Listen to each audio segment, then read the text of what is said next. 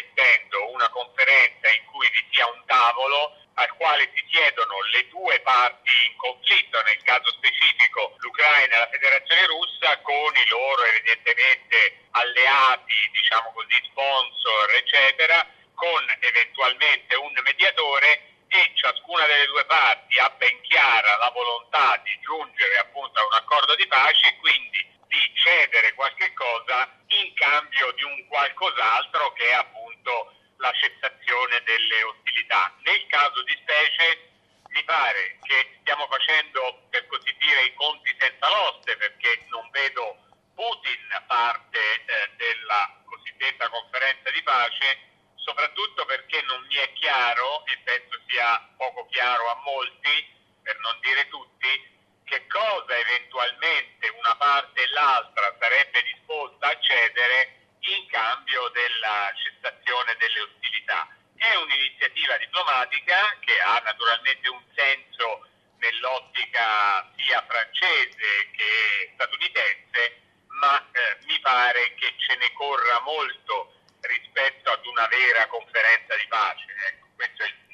In ogni caso, professore, è una conferenza internazionale che può essere un passo avanti. È una conferenza internazionale nella quale si affronterà ovviamente il tema della guerra in Ucraina, nella quale evidentemente francesi, statunitensi ed altri avranno modo di esprimere, se ciò avverrà, quelle con chiarezza, speriamo, quelle che sono le loro aspettative, i loro obiettivi, eh, che avranno modo naturalmente di eh, esercitare una pressione sulla, perlomeno sulla parte,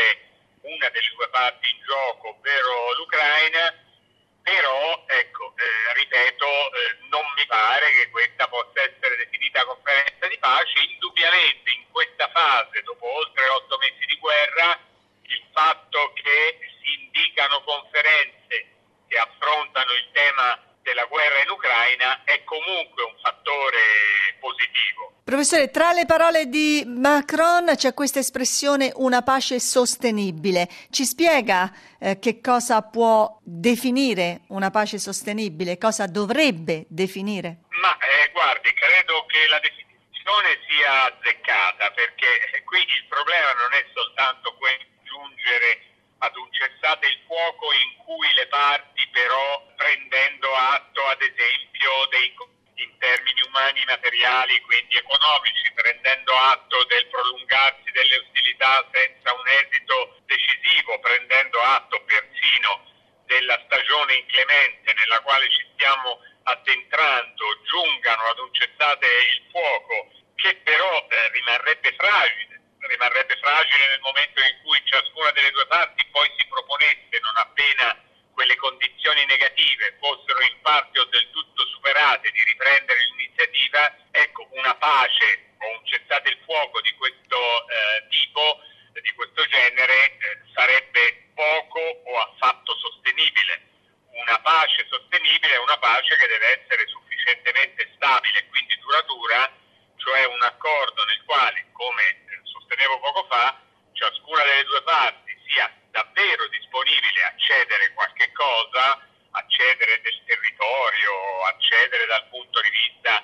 delle proprie posizioni in materia di politica estera e di sicurezza nazionale, eccetera, in vista di un accordo solido che allontani il ritorno della guerra in, in breve periodo. Quindi la definizione mi sembra azzeccata, il punto è, o il problema è, eh, quali sono gli elementi che, eh, sui quali si può fondare una pace di questo tipo, una pace sostenibile. Che cosa eh, il governo di Zelensky e Zelensky in prima persona è disponibile oggi a cedere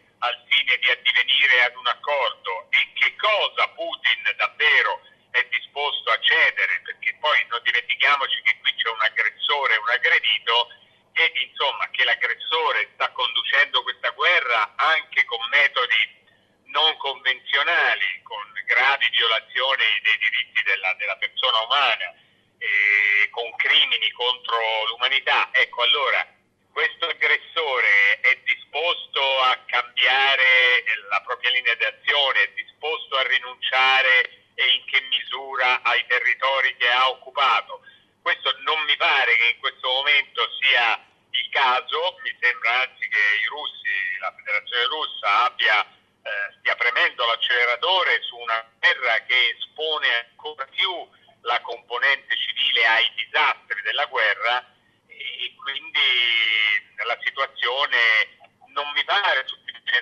matura per, raggiungere, per raggiungere l'obiettivo che tutti noi evidentemente auspichiamo, quello appunto di una pace che sia sostenibile. Professor Bozzo, le chiedo di commentare un'altra espressione, questa volta di Biden, sempre in occasione ieri dell'incontro con Macron. Ha detto sono pronto a parlare con Putin se mostra segnali di voler cessare la guerra, aggiungendo poi ma finora non lo ha fatto. Ecco, quali segnali potremmo aspettarci da Putin? Ma eh, guardi, Biden ha espresso, ovviamente nell'ottica statunitense, quindi tenuto presente quelli che sono gli interessi americani, un po' il medesimo concetto al quale facevo riferimento prima, cioè qui si tratta di capire che cosa Putin è disposto, quanto è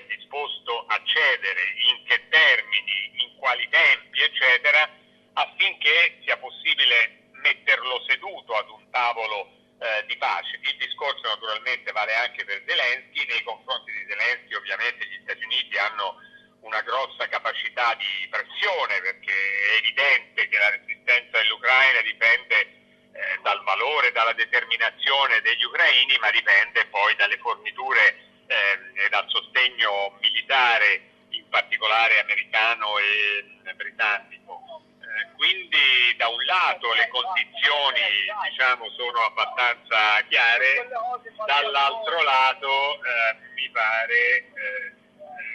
che non sia questo il, il tema. Diciamo che l'importante è sempre che non ci siano dei segnali precostituiti, forse che si possa essere aperti a diversi segnali dall'altra parte, altrimenti poi la pace non si raggiunge mai. Certo, certo, questo che lei afferma è sicuramente vero, segnali. Eh, in diplomazia i segnali a volte eh, sono non immediatamente decifrabili, sono, sono sottili. Perché? Perché evidentemente anche eh, da parte russa un segnale troppo evidente, palese di volontà di negoziare potrebbe essere interpretato dalla controparte come un cedimento, come un segno di debolezza, come un segno di crisi anche sul piano militare, economico o addirittura sul piano politico